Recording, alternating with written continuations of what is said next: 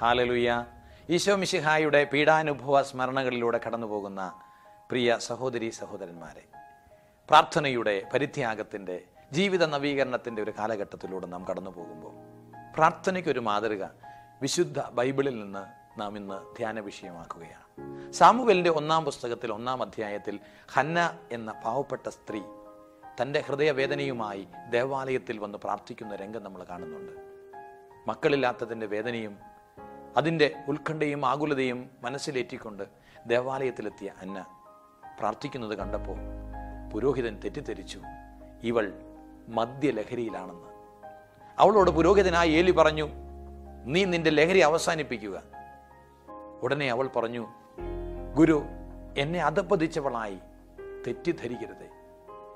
ഞാൻ എന്റെ കർത്താവിന്റെ മുമ്പിൽ എന്റെ ഹൃദയവികാരങ്ങൾ പകരുകയായിരുന്നു. ഏറെ ഹൃദയ വേദനയോടും അസ്വസ്ഥതയോടും കൂടെയാണ് ഞാൻ ഇതുവരെ സംസാരിച്ചത്. ഉടനെ തെല്ല് പശ്ചാത്താപത്തോടെ ഏലി പുരോഹിതൻ അവളെ അനുഗ്രഹിച്ചു പ്രാർത്ഥിച്ചു. ദൈവം പുരോഹിതനിലൂടെ അവളെ അനുഗ്രഹിച്ച് അവളുടെ പ്രാർത്ഥന സഫലീകൃതമാക്കി. പ്രിയ സഹോദരി സഹോദരന്മാരെ നമ്മളും ഏറെ പ്രാർത്ഥിക്കുന്നവരാണ്.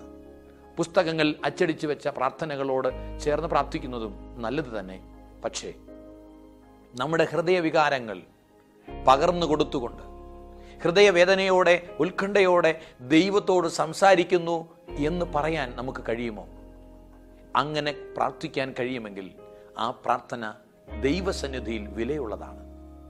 ഗത്സമീൻ തോട്ടത്തിൽ രക്തം വിയർത്ത് പരമപിതാവിന്റെ സന്നിധിയിൽ തന്റെ ഹൃദയവേദനകൾ മുഴുവൻ ഇറക്കി വെച്ച ഈശോ മിശിഹായെ മാതൃകയാക്കിക്കൊണ്ട് പിതാവേ കഴിയുമെങ്കിൽ ഈ പാനപാത്രം എന്നിൽ നിന്ന് മാറ്റിത്തരണമേ.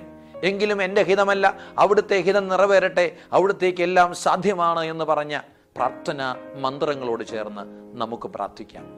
ദൈവത്തിന്റെ ഹിതം കണ്ടെത്താൻ ഹൃദയവികാരങ്ങൾ പകർന്നു കൊടുക്കാൻ നമ്മുടെ പ്രാർത്ഥനകൾ സഹായിക്കട്ടെ.